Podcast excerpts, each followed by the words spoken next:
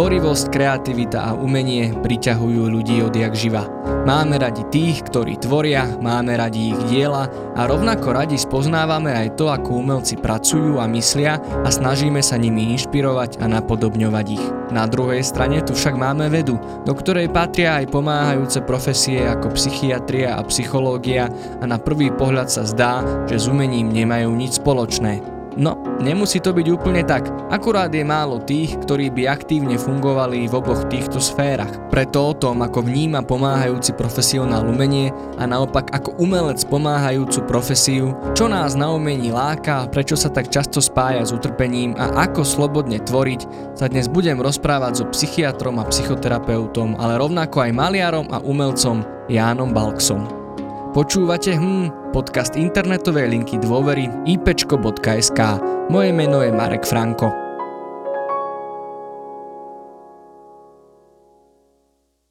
Tak, ja ešte raz vítam v našom podcaste doktora Jana Balksa. Jano, vitaj. Ďakujem. Ty si aj maliar a zároveň e, psychiatr, psychoterapeut. Čo bolo v tvojom prípade skôr? Bol maliar skôr, alebo ten odborník, alebo naopak z odborníka sa stal neskôr maliar? Tak e, keď ideme ako k tomu detstvu, tak asi skôr bolo to malovanie ako nejaký záujem o psychológiu, ale okrem takého záujmu archeológiu, čo som mal ako dieťa, tak práve to malovanie niekde zbudilo v takom veku ako pred pubertou. Som si začal uvedomovať, že je tam mm, aj pri tom vizuálnom je prítomné aj niečo vzťahové, niečo psychologické. Myslím, že hlavne v ľudovej škole umenia, kam som chodil, som to tak zažíval od jedného pedagóga, tam ma to dokonca dosť frustrovalo. Bol to jeden z dôvodov, prečo som tam aj prestal chodiť, že som úplne nerozumel tomu, čo on odo mňa chce. Ale možno to bolo také kličiace, čo si ako nejaký záujem o niečo neúplne viditeľné. A potom asi v 16 rokoch aj podľa mňa v súvislosti s takými spoločenskými zmenami v tom 89 zrazu sa začal uberať viac smerom k tej medicíne a ja som od tých 16 asi od druhej triedy na Gimply vedel, že sa chcem venovať psychiatrii. Mm-hmm. Teraz si teda najmä psychiatr a psychoterapeut. Popri tom teda tvoríš a vystavuješ, ale primárne si teda tým odborníkom. Ako ty, ako takýto pomáhajúci profesionál vlastne vnímaš pojmy ako tvorivosť, umenie, kreativita, Pracuješ s nimi nejako v praxi alebo rozlišuješ nejako medzi nimi? Nie sú to pre teba synonyma? Moc ako do hĺbky tých pojmov v bežnom fungovaní nejdem. Ako ja to nevnímam tak, že primárne, sekundárne pomáhajúci tvorivý. Nemám tam nejaké také úplne hranice, aj keď jasne, že si keď sa niekto na mňa obráti a privítal by som niekoho, kto príde s panickou poruchou, keby som ho privítal so štecom v ruke, tak e, si utečie, alebo si myslí, že som blázon a asi opačná strana moc nefunguje, aj keď e, možno by fungovala, že nejak tú psychiatriu e, previesť do galérie. V tom psychoterapeutickom prístupe e, napríklad môžeme to vysledovať od začiatkov psychoterapie, v psychoanalýze ktorú ja si veľmi vážim. Freudov osobný sekretár Otto Rank sa veľmi venoval umeniu. On v podstate aj toho Freuda nasmeroval ako e, týmto smerom. Vydal takú knihu, ktorá sa volala, že umelec, artist. On vlastne mal celú teóriu ohľadom toho umeleckého procesu. Tie pojmy, že kreativita, tvorivosť, podľa mňa aj historicky sa menia. Hej. Podľa mňa napríklad slovo kreativita za posledných 10 rokov e, sa veľmi zmenilo obsahovo, čo ja sledujem teda aj na základe nejakého teoretického štúdia. Ale v praxi takej sa pýtaš na tú psychoterapeutickú alebo psychiatrickú alebo nejakú pomáhajúcu prax, ako moc tie pojmy nepotrebujem rozlišovať. Myslím si, že umenie e, v zásade je čosi, čo sa ani si ja myslím, nemusí to tak ako každý s tým súhlasiť, ale ako umenie každú hranicu, na ktorú narazí, tak by ju malo chcieť prekročiť, takže aj z takého obsahového nejakého princípu by sa nemalo dať úplne nejak definične e, vymedziť. Asi by potom každá definícia potrebovala nejakú ďalšiu doplňujúcu definíciu a išlo by to až do nekonečna. Mm, jasné. Tak teda budeme tu asi používať tie slova tak, ako nám prídu. Samozrejme, dalo by sa ich ešte roztriediť a ešte akoby možno aj viacej o nich rozprávať. Ale to je vlastne aj to, že tá krása, teraz zase ďalšie slovo používam k tomu krása, alebo celkovo, že umenie, tvorivosť, tá kreativita, nápaditosť, niekto, kto vládne nejakým takým remeslom, ktoré dokáže vytvárať niečo nové, e, zároveň aj tie diela nás e, neuveriteľne priťahujú. Vidíme to možno aj dennodenne v televízii, rôzne talentové show, vlastne stále objavujeme niekoho, kto dokáže niečo vytvoriť alebo niečo odspievať alebo zahrať, zatancovať. A stále sa to točí okolo toho umenia, okolo takých tých ako keby umeleckých zručností. Prečo je to pre ľudí také fascinujúce, že toto proste nás zaujíma, e, sme ochotní ak je to možné za to zaplatiť. Zliadame k tým ľuďom, stávajú sa niekedy až celebritami. Čím to je? No, zase ako každý si môže pod tým predstavovať niečo iné. Ja neviem, ja nesledujem veľmi televíziu, teda skoro vôbec, lebo si myslím, že tam presne tie nejaké súťaže nie sú o tom, čo by som ja e, považoval za nejaké hodnotné a umenie tiež možno niekedy nie. Julius Koller sa hral s tým slovom umenie, že tam je to slovo nie. Často sa to zamieňa, čas, často ako tá výnimočnosť neznamená podľa mňa e, nevyhnutne kreativitu ani tvorivosť. Hej, výnimočnosť niekedy môže byť o nejakej agresii, o nejakom, tak jak si povedal, že niekto niečo ovláda, niečo, niečo mu dominuje presne keď do toho vstupujú aj tie ako, e, mechanizmy nejakého zisku alebo toho, že kto čo je ochotný za čo zaplatiť, tak ako z časti to patrí do tej umeleckej prevádzky, je to jej nevyhnutnou súčasťou, ale to, že niekto je ochotný zaplatiť za niečo aj veľa peňazí, neznamená, že to je umenie. No. A prečo je to cenné? To, čo ja považujem za umenie, je cenné preto, lebo nám to dokáže otvárať nejaký horizont. Hej. Pre mňa umenie je cenné v tom, že dokáže uchopovať to, k čomu sa inak nevieme dostať. Ja občas e, mám pocit, že tá hodnota umenia asi za posledných 10-20 rokov enormne rastie a je to práve tým, že toho umenia je nejak menej a menej. Lebo istým spôsobom podľa mňa e, sa nám zatvárajú tie možnosti sa dostať k nejakým novým pohľadom. Hej. Zas toľko toho nového nemôže byť. Hej. Nevieme generovať novosť, keď e, vlastne nás e, kapitalizmus, tak povediac, uspokojuje všetkým, čo si zmyslíme, tak e, možno sme niekde vyčerpali e, tie zdroje, nielen v zmysle tých materiálnych zdrojov alebo nejakého ako planetárneho kolapsu, ale možno aj z e, tej oblasti nejakej, jak si to spomínal, tej krásy alebo nejakej invenčnosti už e, sa to začína prejavovať e, nejakou krízou. O tomto sme sa možno aj trošku rozprávali pred nahrávaním, že ako vlastne pandémia zasahuje do umeleckého sveta, tak možno keď sa pozrieme na to, že by tento stav spôsobil to, že na dlhšiu dobu vlastne vyradí z prevádzky rôzne umelecké inštitúcie a teda umenie nebude dostupné.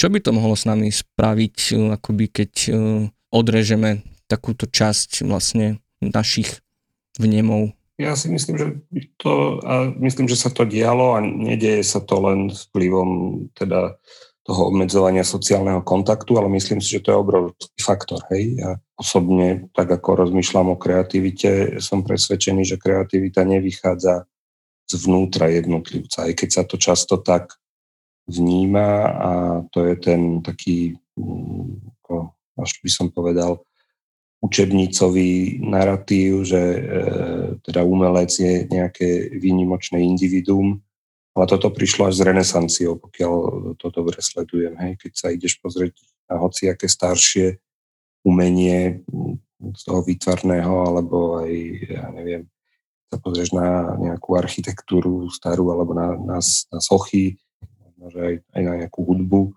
tak vlastne sa tam neobjavujú v tých starších formách toho umenia nejakí jednotlivci, ktorí to umenie vytvorili. Väčšinou v tom vytvárnom umení to asi boli nejaké remeselné dielne skôr, alebo tak, ako alebo v tej antike ako to umenie nebolo vnímané ako niečo, čo je v tom človeku, ale skôr ako nejaká múza, ktorá prichádza zvonku. Takže ja si myslím, že ten kreatívny akt e, veľmi sa individualizuje hlavne kvôli tomu, aby sa dal komodizovať, je, že to je tiež taký tlak konzumu alebo čoho. Ale ten trvá podľa mňa v takej výraznej podobe až od toho 21. storočia a je podľa mňa škodlivý. No a touto pandémiou, keď sa obmedzia tie sociálne kontakty, aspoň ja to tak zažívam, presne zajtra mala byť, alebo zajtra je nejaká vernisáž, kam som chcel ísť a sa teraz bavilo o tom so známymi, že si tam nepôjdem, alebo tam pôjde menej ľudí, aj keď tam ja pôjdem.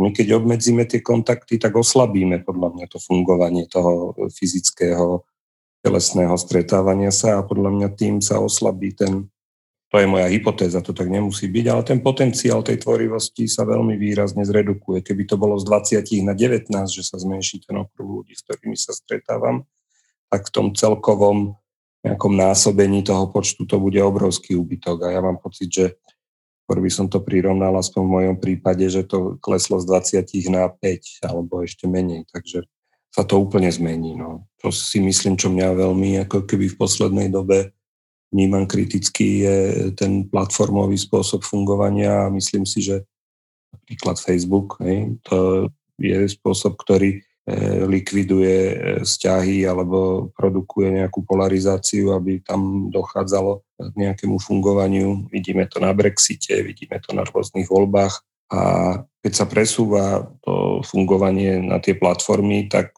obávam sa, že ja teda doteraz som neprišiel na jednu jedinú vec, ktorá by vznikla len tam. Napriek tomu, že čo sme sa bavili predtým, tak keď ja som sa ako pred vyše desiatimi rokmi ako nejak začal aktívnejšie do toho umenia vrácať, tak sme mali takú skupinu umeleckú alebo duo a to vzniklo na Facebooku, ale dôležité bolo, že my sme sa predtým poznali a fungovali sme v nejakých vzťahoch, v nejakej fyzickej realite, v nejakých priateľstvách alebo Eh, iných podporných eh, formách zájomnej tvorby.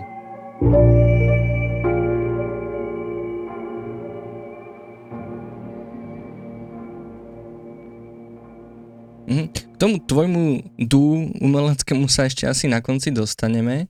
Možno sa teraz na chvíľu vráťme späť opäť k tomu psychoterapeutickému pohľadu na umenie. Ty veľa hovoríš o vzťahoch vlastne akoby v, v umení, aj keď som čítal vlastne o tvojich dielach, alebo ako ich sám predstavuješ, tak tiež na nich zobrazuješ vzťahy a vzťahovosť. A rovnako teda medzi psychoterapeutom a klientom, pacientom vlastne vzniká nejaký vzťah. Pracuješ nejako vlastne v, v tých konkrétnych terapeutických vzťahoch aj s tou tvorivosťou, respektíve dokáže byť každý človek tvorivý a keď náhodou niekto nedokáže, je to príznak niečoho nefunkčného? Ja si myslím, že ono niekde život sám je ako tvorivý, že asi to slovenské slovo tvoriť je aj od tvor, lebo tvorí odtvoriť, neviem. Ako, ale asi nejaká miera tvorivosti môže byť rozdielna u jednotlivých ľudí. Z časti sa dá povedať, že to môže byť aj prejav nejakého utrpenia, hej, že nejakého zaseknutia sa v nejakej spontaneite. Psychoterapia a podľa mňa psychiatria tiež od začiatku ako bola veľmi spojená e, s umením. Tá psychiatria, ktorá podľa mňa formovala tú súčasnú takú už ako rádoby scientistickú, takú ako technologizovanú, operacionalizovanú podobu, ako e, taký ten nemecký základ e, fenomenologického prístupu. Veď to je e, na poli filozofia, na poli umenie. Ja mám rád napríklad ako prácu s experimentom, kde si myslím, že je to o tvorivosti. Že vlastne to, čo som hovoril, že umenie podľa mňa sprostredkováva nejaký iný pohľad, ktorý nám dovtedy nebol vlastný, lebo ja tomu rozumiem tak, že človek, keď má nejakú skúsenosť a čím ideme hlbšie do nejakej ako dávnejšej minulosti, tak tým tá skúsenosť potom viacej formuje aj naše vnímanie súčasnosti a nejaké pozeranie sa do budúcnosti. A toto zmeniť, alebo toto nejakým spôsobom rozšíriť, je podľa mňa akt mm, nejakej tvorivosti alebo aspoň experimentovania. Často podľa mňa aj tie súčasné psychoterapeutické smery sa zaoberajú tým, že buď cez telo nejakým spôsobom zachytiť ako nejakú estetiku, nie, niečo, nejaké vnímanie, ktoré vtedy možno ako prejav aj nejakej patológie bolo zúžené, alebo aj cez nejaký experiment. Ja neviem, keď si zoberieme takú formu teraz, príklad, hovorím len to, čo sa používa v schématerapii od Jeffa Younga, tam často sa pracuje s imagináciou, máš si predstaviť, ako sa tvoje ja rozpráva s nejakou inou časťou ja. Hej, že to je dramatizácia, to je imaginácia, to je ako keby veľmi blízke filmu. Hej, podobne emotional focus therapy od uh, Greenberga, akože veľmi veľa využíva rozhovory samého so sebou. Hej, to je ako keby scenár takého nejakého svojho prežívania toho nejakého jadrového konfliktu. V podstate bol taký fór, ktorý, ako povedal, eh, neviem, ako sa volal, psychiatr nositeľ Nobelovej ceny za liek na Syfilis Freudovi povedal, že áno, aj on by mal dostať Nobelovú cenu, ale za literatúru. Že v podstate aj, aj tam bol ten presah toho, eh, že to myslenie eh, aj svojou štruktúrou, aj tou kvalitou nejakého estetického vnímania je vlastne umelecká produkcia. Ľuďom sa nedá úplne pomáhať bez toho nejakého, nechcem to nazývať, že umenie, ale ako v podstate ako umenie liečiť, to e, bolo jedno z, z umení od, e, myslím si, že aj pred antikou to bolo, tam, sa nemýlim, ale to umenie liečiť, alebo ten fenomén lekár, umelec, ars Kunstler e, vlastne bol veľmi živý a neviem, či ti odpovedám na otázku, ale ako nejak som sa v tom stratil, zamotal. Tá prax toho pomáhania a umenie, možno to není ako až tak oddelená. Tak ty hovoríš, že ťa to obohacuje vlastne pri akoby tú tvoju psychiatrickú alebo psychoterapeutickú prax, to, že maluješ popri tom, vlastne je... Ale ja neviem, či to je takto, že po, mm-hmm. malujem popri tom, vieš, ako mm-hmm. ja hovorím, to, zase to je veľké zjednodušenie, ale keď to zoberiem ja ako nejak ontogeneticky, ako aký je ten môj vývoj, čomu som ja došiel, ako ja napríklad k tej psychiatrii doviedla aj literatúra, keď som čítal určite taký najväčší vplyv mal na mňa Jozef Heller, hlava 22, tam v tom príbehu som niečo ako začal e, v tých 16 e, ma začalo fascinovať.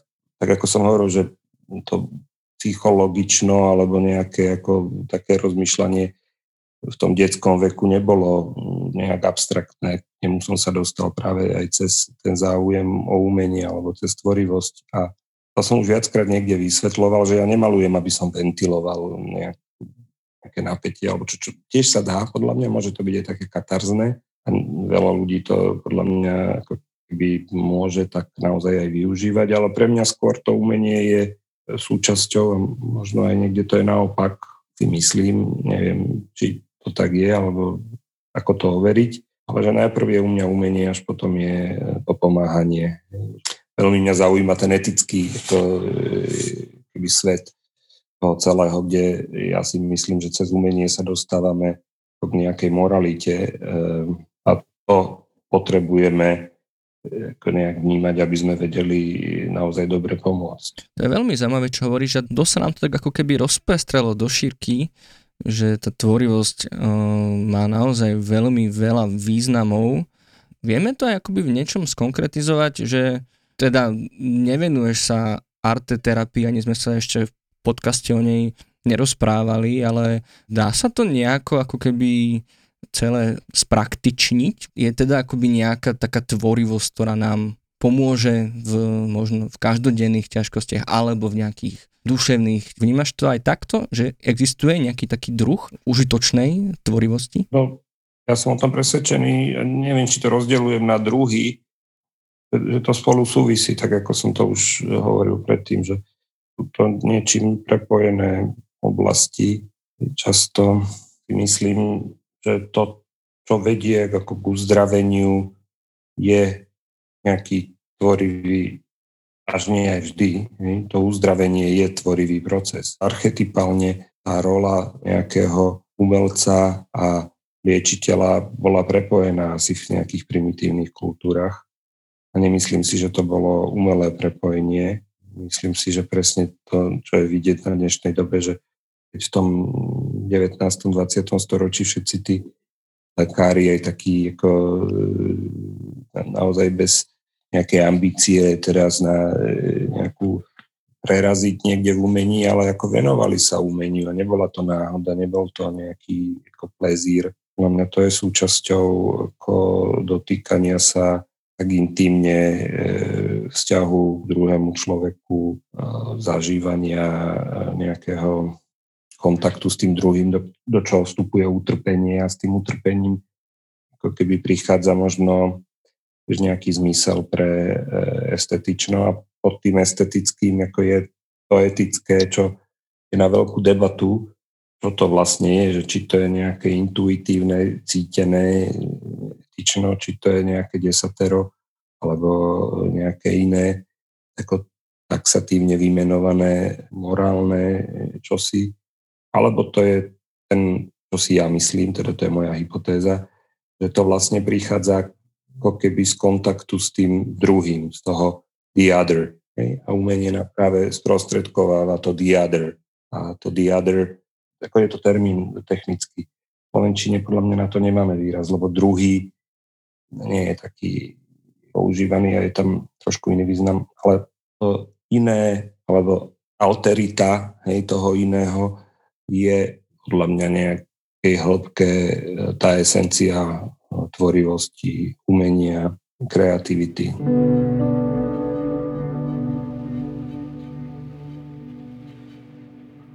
To, čo hovoríš mi, akoby, áno, až teraz mi to tak možno docvakáva, že, že naozaj vlastne, že tí liečitelia alebo takí nejakí ľudia, ktorí akože sú citliví aj na to liečenie alebo na pomoc, vlastne sú citliví aj na to umenie a to možno vidíme v tom, že veľa umelcov vlastne je citlivých na spoločenské problémy a možno sa snažia vlastne liečiť také tie choroby spoločnosti a možno zároveň vlastne oni často hovoria vlastne, že tá ich tvorba je aj nejakou formou autoterapie. A k tomu vlastne... Alebo aj naopak tu máme umelcov, ktorých tá tvorba zničí, hej? že ako ten klub 27 či 28 ročných ako, uh, zničia. No a musí to tak byť vlastne, že tá tvorba musí byť akoby deštrukčná, že musí ju sprevádzať utrpenie, že trápenie, musí toho vychádzať z nejakej negativity, aby to bolo silné, aby to bolo hlboké, aby to zasiahlo niekoho je to nevyhnutnou podmienkou vlastne tej um, tvorivosti? Teraz nechápem úplne, ak sa to pýtaš. Takto dá sa tvoriť akoby um, hodnotná vec, alebo taká akoby vec, ktorá zasiahne druhých aj akoby z radosti. Lebo mám pocit takto, že veľa ako keby... Ale ja by som to skôr ako, e, ešte cez otázku odpovedal. No, mm-hmm. Môžeš mať nejaký kontakt s druhým človekom bez toho, aby si cítila jeho utrpenie? Môže to byť ako intimný vzťah, bez toho, aby tam nebola... To neznamená, že si máte ubližovať. Mm-hmm. Každému sa niečo udialo v živote, čo si nesie, ako nejaké zranenie, možno už narodenie sa samotné je traumatické a možno aj ten prenatálny život môže byť traumatický. Dokonca mm, ja si myslím, že život nezačína počatím, že môže ako keby byť nejak determinovaný aj tým, čo sa stalo pred tým počatím, ako je pri transgeneračnej traume, často teda pri kontakte s tým druhým človekom. Ja si myslím, že nevyhnutne sa dotýkame utrpenia. No a keď potom s tým pracujeme, musí to byť uh, akoby deštrukčné.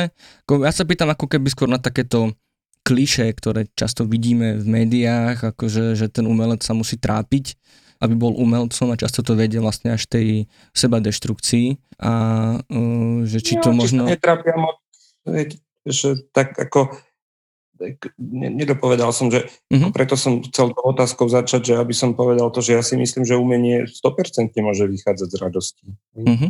Ale aj ako pri radosti predsa, keď naozaj zažívame naplno, tak sa objavia slzy, alebo aj pri zlosti ako sa objaví ako nejaká e, iná emócia. Každá silná emócia, každý akt nejakého plného prežívania je spojený aj s utrpením. To neznamená, že to má byť tak, ako to e, keď si sa pýtal na tú výnimočnosť, tam to podľa mňa tak zaznelo, že niekedy to môže byť deštruktívny akt hej výnimočnosti alebo nejakého popretia e, nejakej e, situácie, nejaká vyslovenie, jak to Marquis de Sade mal, hej, že vlastne všetko, čo sú dané pravidla, tak otočím naopak, hej, ako nejaká perverzia, hej, až, až mysle o takom psychoanalytickom, nie e, úzko sexuologickom tak e, tam to je zámer. Hej. Tam naozaj tá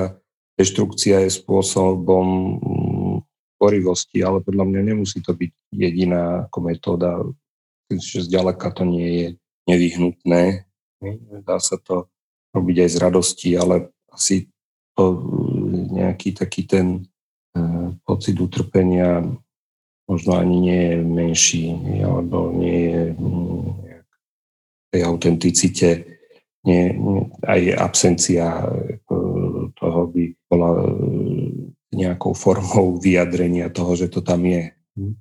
Prítomnosť neprítomnosti. Tak skúsme nejaký konkrétny príklad, vie, že čo je také, ako podľa teba, také ako radostné umenie? No, no to som nechcel, akože, že radostné umenie, že tie diela majú byť e, veselé, alebo nejakým spôsobom, že to malo byť všetko len nejaký humor, ale skôr ako keby, aspoň keď už sme teda linka dôvery, že, akoby, e, že ja mám taký osobný pocit, teda nie, že by sa na nás obracali umelci akoby vo veľkom alebo niečo, ale možno aj to, čo na nás presakuje vlastne z médií, že kto chce byť dobrým umelcom, kto chce tvoriť dobré veci, musí si to nejakým spôsobom vytrpieť, odtrpieť a možno preto ako keby odmieta nejakú odbornejšiu pomoc alebo, Aha, alebo verí v to vlastne, že tou svojou tvorbou sa nejako sám, sám ako keby vylieči, vznikne tam nejaká autoterapia a čo je tiež akoby otázka.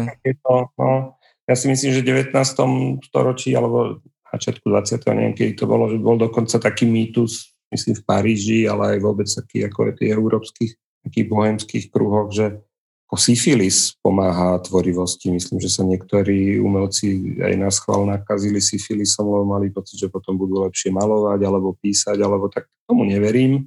Ja si myslím, že tá tvorivosť je zdravá, ako som hovoril, a aj keď vedie k utrpeniu, tak to nie je to isté, ako nejak nezmyselne trpieť a to by som skôr označil ako to perverzné, hej, možno niečo ako masochistické alebo deštruktívne, nejaké nekro, nekrofilné, ale aj, aj to býva oceňované, možno aspoň ekonomicky, hej, keď vidíme, ako to, ako sa za, snažia, zase sme v tých ako platformách, ako sa snažia niektorí ľudia ako v tom digitálnom priestore zaujať, ale no, to by som si s umením neplietol. No či to vôbec je umenie, samozrejme, to už iba nejaká, nejak, nejaká exploatácia. Presne, je to vykoristovanie a ten ako, e, keby tenký lat medzi ako psychopatiou a psychopatológiou a nejakou autenticitou a výnimočnosťou.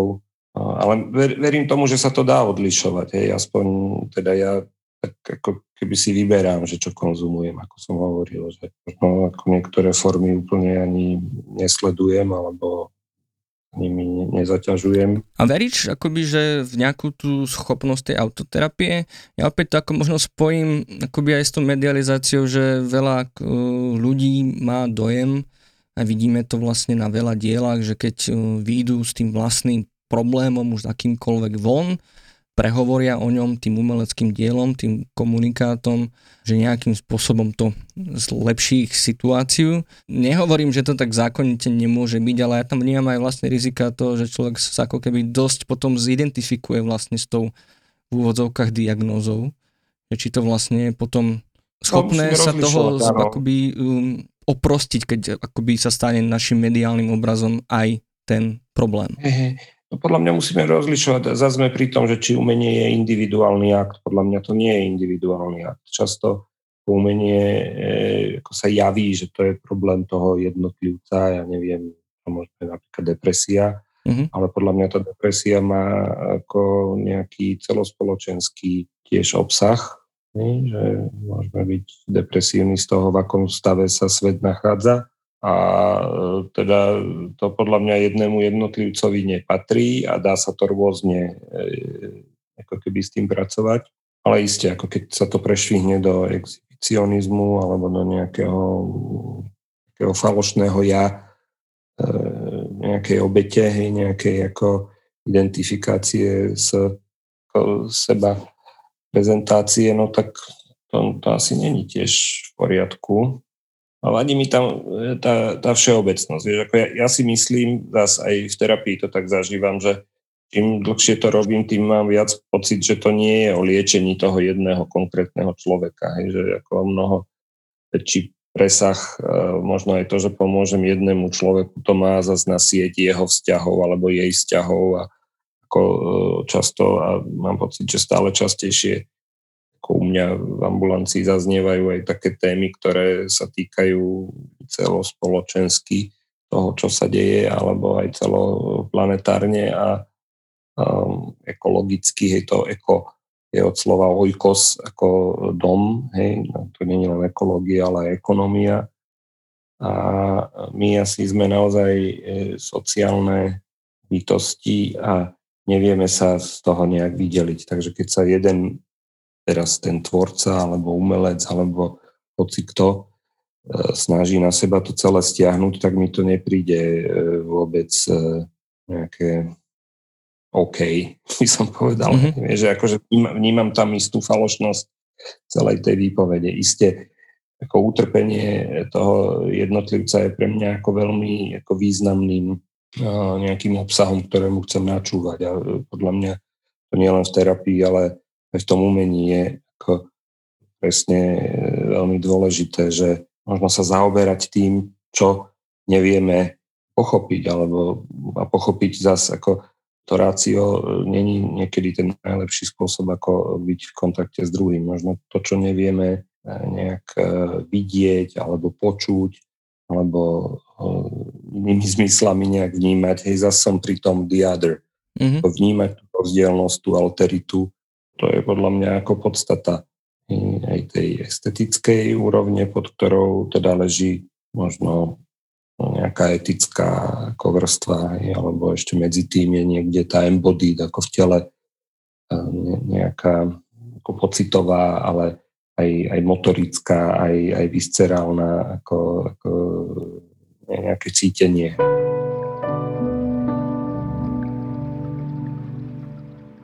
Ja len aby som to možno tak zhrnul, už sa blížime k záveru, uh-huh. lebo myslím, že toto je taký trošku náročnejší rozhovor, to je také trošku menej uchopiteľné ako iné naše témy, ale v podstate akože cez to umenie dokážeme komunikovať s druhými ľuďmi, vlastne pochopiť sa na takej úrovni, ktorú ani nevieme slovami vysvetliť a cez, ten nejaký, cez tú tvorivosť, cez niečo, čo vytvoríme, vlastne keď tomu vieme načúvať, tak sa vieme dostať o mnoho... Mm. Áno, a ja práve zdôrazňujem to, že sú to viac než individuálne e, diela. Hej? Že vlastne presne aj umenie, vieš prečo, ako a zase ja neverím ako na tie koncepty, ako, myslím, že sú to také umelé koncepty nejakých národov a neviem čo, ale ako je národné umenie, vieš, alebo sú nejaké ako kolektívne identity, ktoré práve len to umenie dokáže zachytávať a potrebujeme ich, mm-hmm. aby sme vedeli nejak komunikovať a myslím si naozaj, že možno naozaj je umenie byť e, s tými druhými v kontakte, je umenie žiť e, nejak mimo nejakej izolácie v nejakej svojej vlastnej realite a vnímať e, tých druhých citlivo. Tak poďme možno k záveru. Tam by som sa opäť vrátil tej tvojej uh, maliarskej tvorbe, eh, ja keď som si ju vyhľadal na internete, tak je to také, neviem či ťažko uchopiteľné, ale tak sú to také niekedy také hravé, niekedy také, alebo nie sú to ani také akože príliš také akože precízne tie obrázky. neviem, či to dobre charakterizujem, ale teda sa to snažím nejako ako keby poslucháčom. Zároveň to teda nie sú nejaké prvoplánové malby alebo kresby. Je cítiť, že je za tým niečo, ale zároveň, že, že moc ako keby ako, ja to poviem tak hlúpo, že ako keby to dokázal každý. A vlastne, ty, no. ak si hovoril o tej svojej umeleckej skupine, alebo ako ju vy nazývate umelej skupine, a teda musím spomenúť ten názov, keďže je veľmi zábavný, debili, e, čo znamená teda, že asi ste si dosť akože robili srandu aj z tej vašej tvorby, že to teda akože trošku berete s nadhľadom? No, ani nie. No. Ani nie? Tak potom ako? Tak ako ty tvoríš vlastne? Ako sa dostať k tomu, že ako byť tvorivý? Ako sa oprostiť od tých, no, aby presne ako sme sa snažili nájsť tie, mm, tie hranice tam, kde to umenie je, kde tá tvorivosť ešte taká tá čistá a kde už sa to niekde začína nejako preklápať do nejakých možno takých tých zbytočne seba prezentačných. Tam, tam sa to označenie debily ako páčilo aj kvôli ako viacerým veciam, ale aj tam bol ten humor, ale ne, nebol to prvoplánovo ako snaha, že haha, dajme si srandovný mm-hmm. názov. Lebo ako debilita e, nejak súvisí s normalitou, že my vlastne ako máme tú Gaussovú krivku, aspoň tak tomu ja rozumiem a to je taký psychiatrický termín, ktorý sa dnes nepoužíva kvôli tomu pejoratívnemu významu, ale vlastne bolo to, že je to dve štandardné odchylky, myslím, od toho priemerného IQ a tam už začína ako debilita. No ale na tej opačnej strane, keď si to zoberieš zrkadlovo, čo je na opačnej strane eh, tej Gaussovej krivky, je genialita. Hej?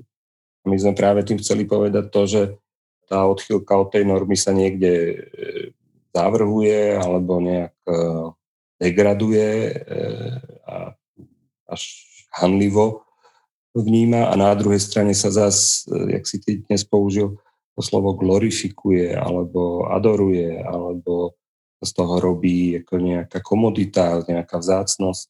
Nie som ja presvedčený o tom, že to je dobré e, potom ako keby v tej pocitovej a zas, e, či to tak je, ale také ako tej rídzej e, forme ako vnímania toho umenia.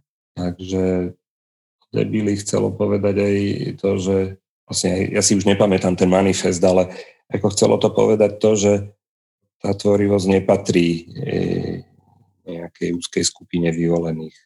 A to, čo som rozumením, že nemala by to byť nejaká ohraničená, uzavretá entita, lebo potom asi by to prestalo byť tvorivé, alebo zase sa aj o tom, že čo je sloboda, ale že by to stratilo ten nárok, vlastne, ktorý to v sebe má, aby to prekračovalo hranice, aby to otváralo nejaké horizonty. Ale vy ste ešte, ako okrem tohto názvu, máte teda aj manifest, ktorý si spomínal a ten tiež je taký, ja to nazvem tak, že veľmi oslobodzujúci, lebo presne ako vravíš, nerobí z toho umenia niečo, alebo z tej tvorby niečo strašne ako keby výnimočné, niečo, čo, na čo treba vyšudovať nejaké školy, alebo na čo treba mať nejaký patent alebo uh-huh. talent. Celé to znenie toho manifestu je v popise pod týmto dielom podcastu, ale napríklad taký bod uh, veľmi pekný. Snažiť sa treba, ale nepreháňať.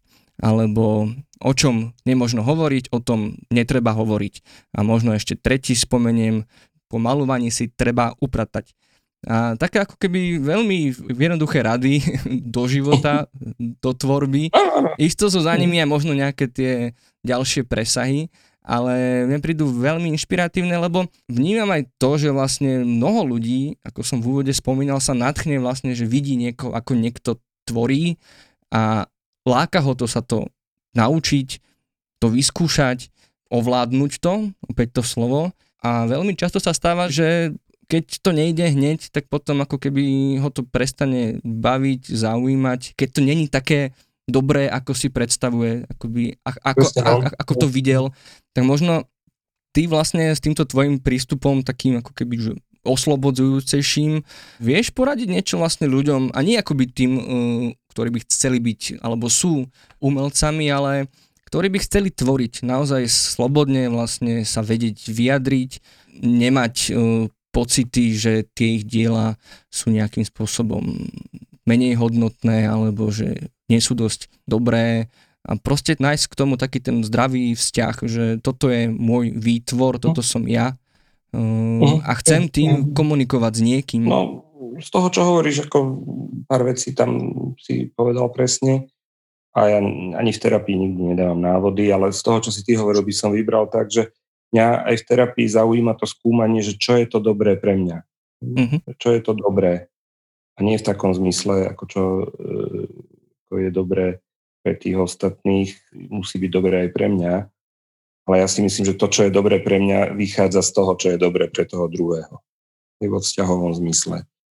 Ten môj záväzok vo vzťahu je presne e, o ako často sa e, presne aj tým umením, ale aj v terapii, ako keby ľudia vychádzajú s takou otázkou ako nejakého spoznávania seba, ale možno ešte hlbšie sú presne tie etické otázky, čo je dobré. Týmto sa zaoberať je, je ten proces, ktorý ako môže viesť k tomu, aby e, aj e, človek v tom vytrval. A podľa mňa to môže mať aj ten presah, ako sme sa o tom bavili, že to vedie k nejakej takej starostlivosti o seba, o druhých, o nejaký svet okolo nás. Uh-huh. A možno úplne na záver, ako tvoríš ty? Máš nejakú pracovnú metódu alebo, alebo nejaký taký prístup, aby sme to tak možno skonkrétnili, že ako nájsť takú tú slobodu v tej tvorbe? Dá sa tebou inšpirovať v niečom? Máš nejaký postup? Nejaký typ? Ešte nemám, nemám. Akože veľa mi pomohlo, keď som mal svoj priestor. Že vlastne mm. mne, ako to tiež vážim presne pomoc viacerých ľudí, ako aj ja som sa vrátil vlastne do Bratislavy z Londýna a podarilo sa mi ako si nájsť nejakú partiu ľudí, ktorí tomu umeniu je profesionálne venovali, ponúkli mi nejaký priestor aj fyzicky, ako som mal uh, svoj vlastný ateliér najprv na Zlatých pieskoch v tranzite a teraz neskôr ho už mám v svojich priestoroch a je dôležité mať ten priestor. No. To sme ale zase pri otázkach takých ako praktických. Ja by som začal tým, že človek potrebuje mať nejaký čas, priestor, asi aj nejakú podporu pre seba a potom niečo z toho hľadám vznikne. Teda to skúmanie toho, čo je dobré. No, mm, no snáď. Ďakujem veľmi pekne za tento Ďakujem. veľmi zaujímavý rozhovor a teda prajem všetko dobré. A ja už len na záver dodám, že ak aj vy hľadáte, čo je to dobré pre vás, obrátiť sa môžete aj na našich pomáhajúcich profesionálov z liniek dôvery ipečko.sk, dobrá linka, krízová linka pomoci. Chat, e-mail, telefón a videohovor sú vám k dispozícii 24 hodín denne. Podcast hm pre vás pripravujú dokumentarista Marek Franko, psychológovia Marek Madro a Lenka Nemcová a špeciálna pedagogička Zuzana Juráneková. Nájsť a počúvať ho môžete pomocou podcastových aplikácií či na webe alebo YouTube kanáli IPčka.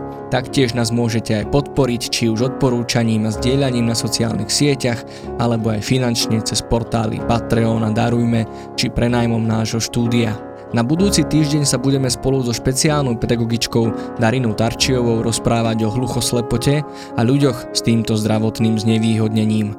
Dovtedy ďakujeme, že nás počúvate a nezostávajte sami.